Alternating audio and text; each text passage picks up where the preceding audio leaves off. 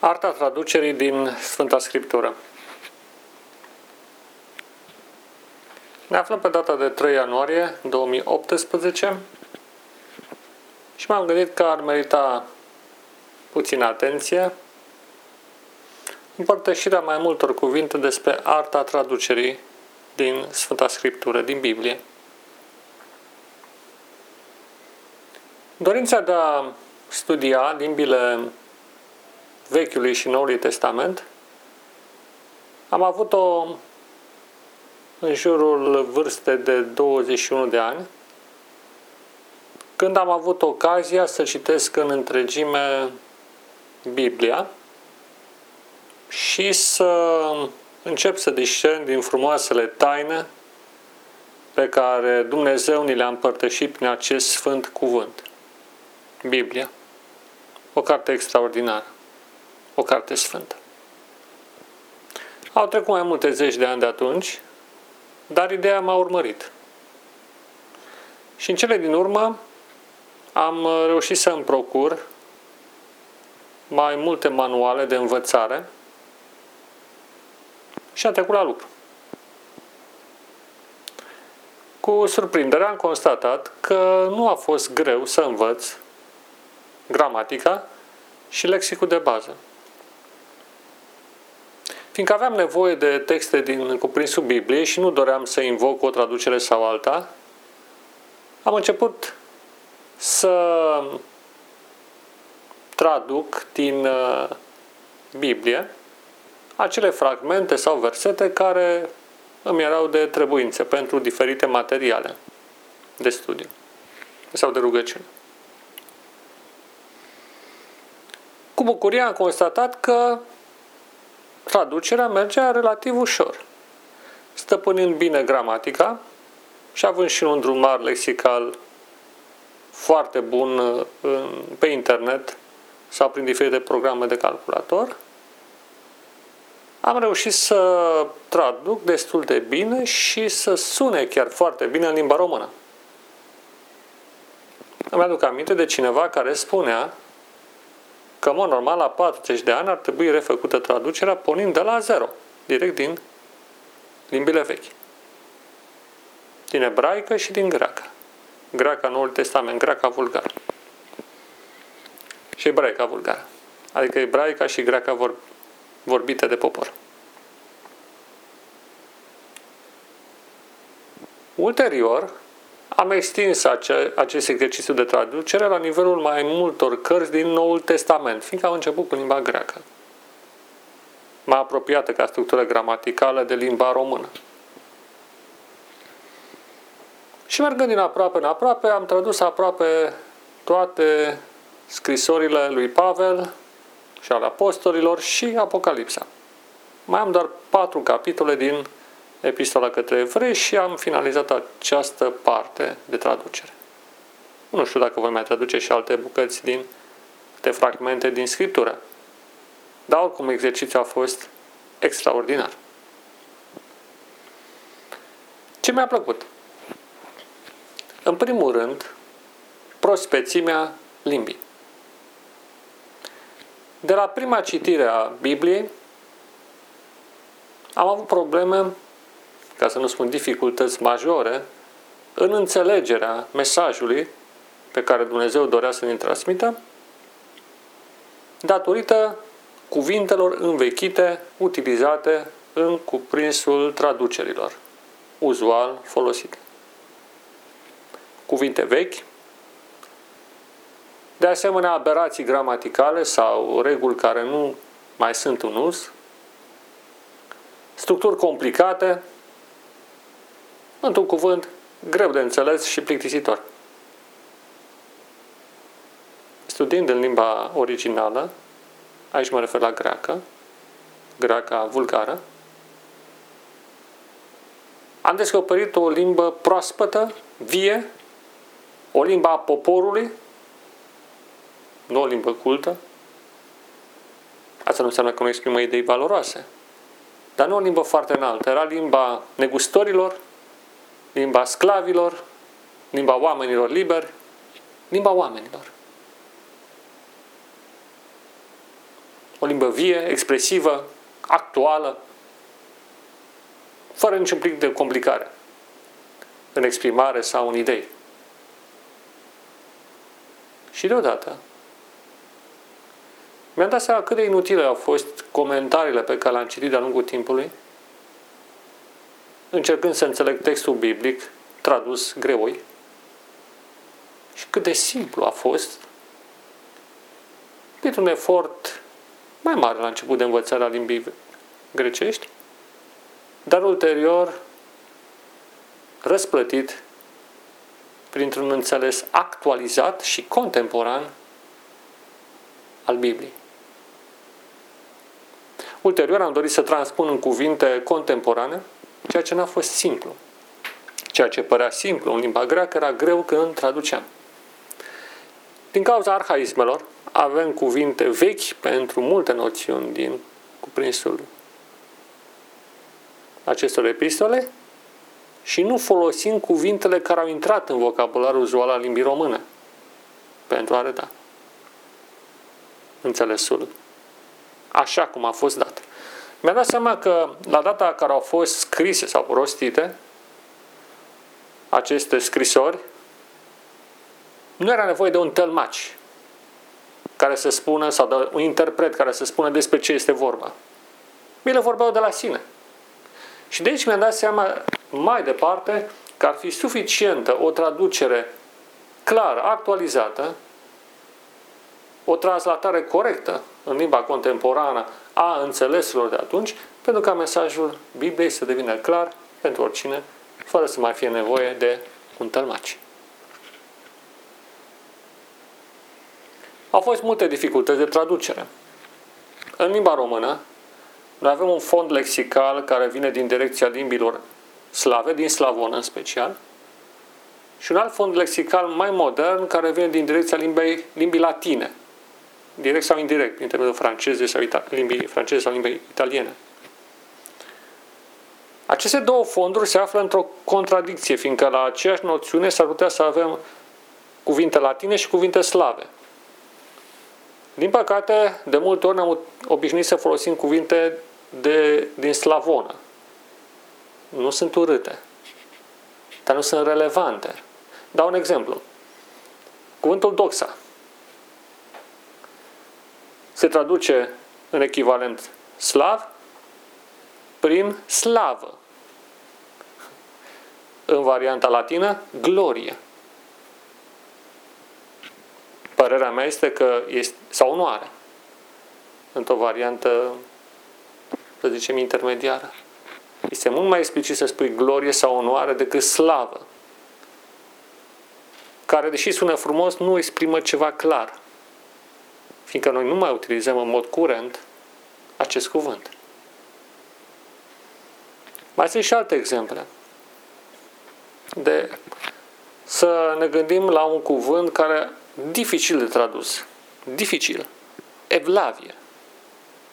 El e luat ca atare și pus în traducere. Dar nu e o traducere. Ce înseamnă evlavie? Cauți în Dex multe, multe echivalențe, dar noțiunea în sine tot scapă înțelesului. Nu e suficient să cauți un cuvânt echivalent, trebuie să găsești noțiunea echivalentă. E mai complicat. Dacă mă uit în alte limbi, limba engleză, de exemplu, este godliness. Nici aici nu este foarte clar ce este godliness speculăm. Până când, după multe încercări, mi-am dat seama că noțiunea care exprimă corect Evlavia se rădă prin cuvintele respect față de Dumnezeu și față de semeni. Respectul, la modul general, dar și aplicat la cele două categorii. Un alt cuvânt dificil, pocăința limba greacă, metanoia.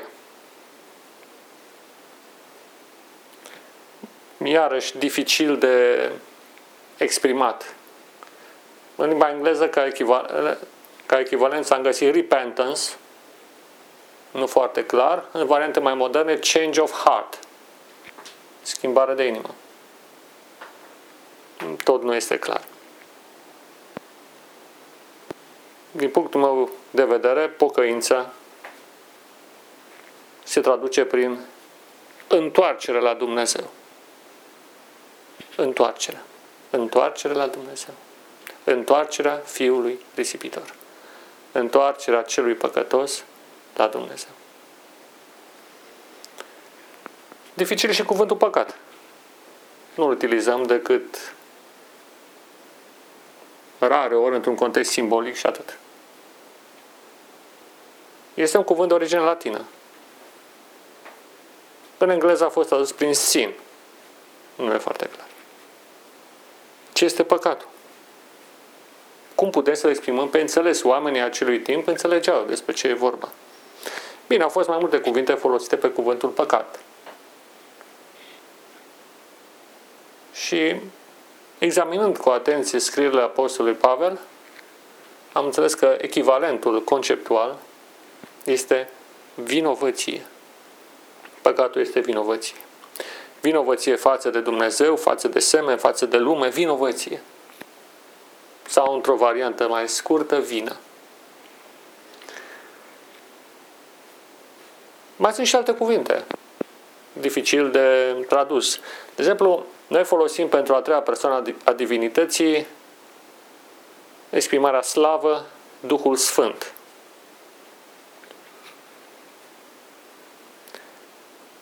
Pe de altă parte, noi avem un echivalent latin al cuvântului Duh, Spirit, Spirit Sfânt.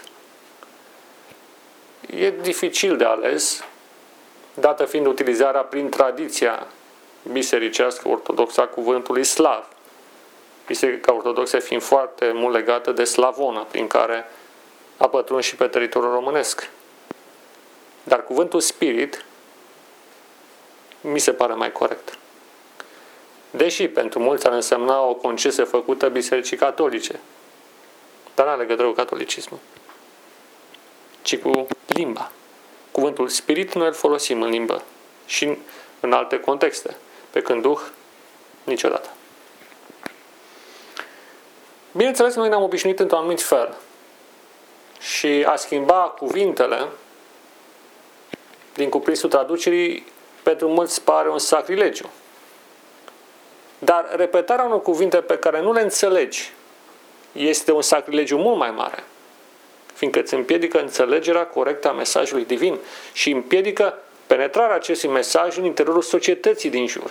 Poate o cauză foarte importantă în primirea mesajului divin stă și în această traducere nefericită sau traducere nefericită, fiindcă în momentul de față nu putem vorbi de niște traduceri bune în limba română.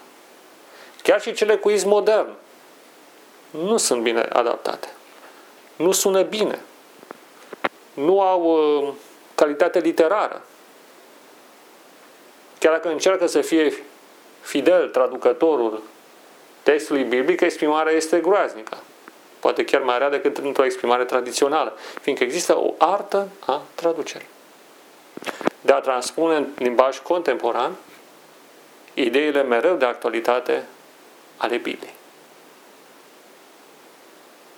Dar exercițiul în sine mi-a plăcut.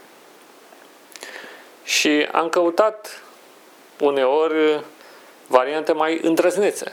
De exemplu, cuvântul împărăție, folosit abuziv din punctul meu de vedere în cuprinsul Bibliei, fiindcă de multe ori nu era vorba de împărății, ci de regate.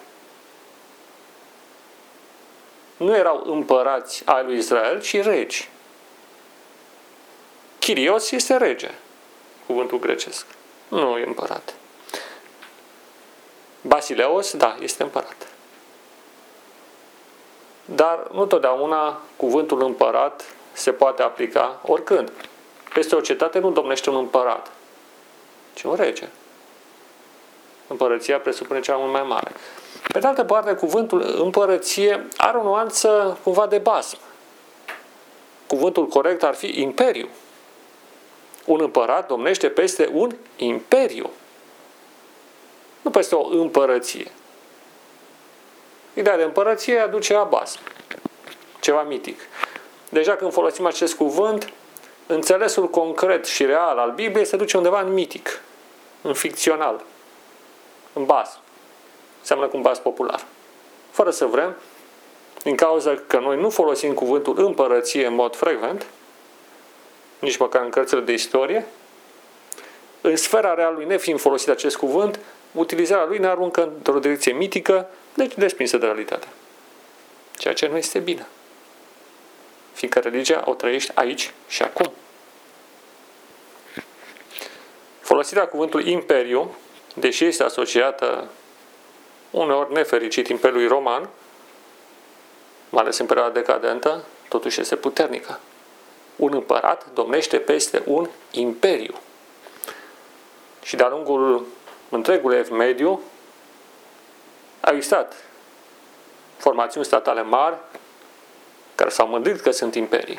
Imperiul Austro-Ungar, Imperiul German, Imperiul Britanic, Imperiul Rus.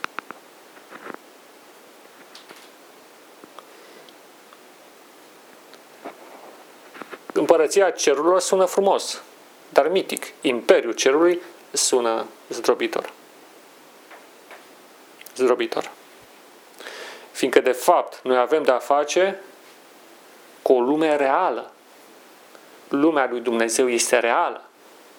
Este, o, este o întocmire, cum am zice noi, statală sau deși nu, cuvântul ăsta nu e bine folosit, dar ca idee, o structură de organizare puternică, indestructibilă, care distruge și dă la o parte imperiile acestei lumi. Aceasta e noțiune. Imperiul cerului învinge imperiile lumii. Sună mai frumos decât împărăția cerului a învins împărățiile lumii. Basta. Ar fi doar câteva cuvinte. Bineînțeles, aș fi avut și alte sugestii de traducere, dar nu e cazul acum. Pentru anul acesta, vă îndemn să citiți Biblia, să o studiați și să căutați pe cât puteți să găsiți echivalentul în limba contemporană a ceea ce citiți. Chiar dacă nu sunteți traducători, măcar prinzând ideea, să o translatați într-un limbaj contemporan pe care să-l exprimați semenilor dumneavoastră cei mai apropiați. Familie, cei dragi sau prieteni. Biblia este cuvântul vieții. Ea trebuie distribuită, este pâinea vieții. Trebuie să o împărțim. Este trupul lui Hristos și sângele lui în același timp, împachetate într-un cuvânt sfânt și nemuritor. Așa cum trebuie să fim și cum vom deveni într-o bună zi, toți în măsura în care vom crede și vom urma pe marele nostru Salvator. Îmi place mai mult decât Mântuitor. Salvator, Iisus Hristos. A Lui să fie slava și a Lui Dumnezeu Tatăl și a Spiritului Sfânt sau Duhului Sfânt acum și în veșnicie. Amin.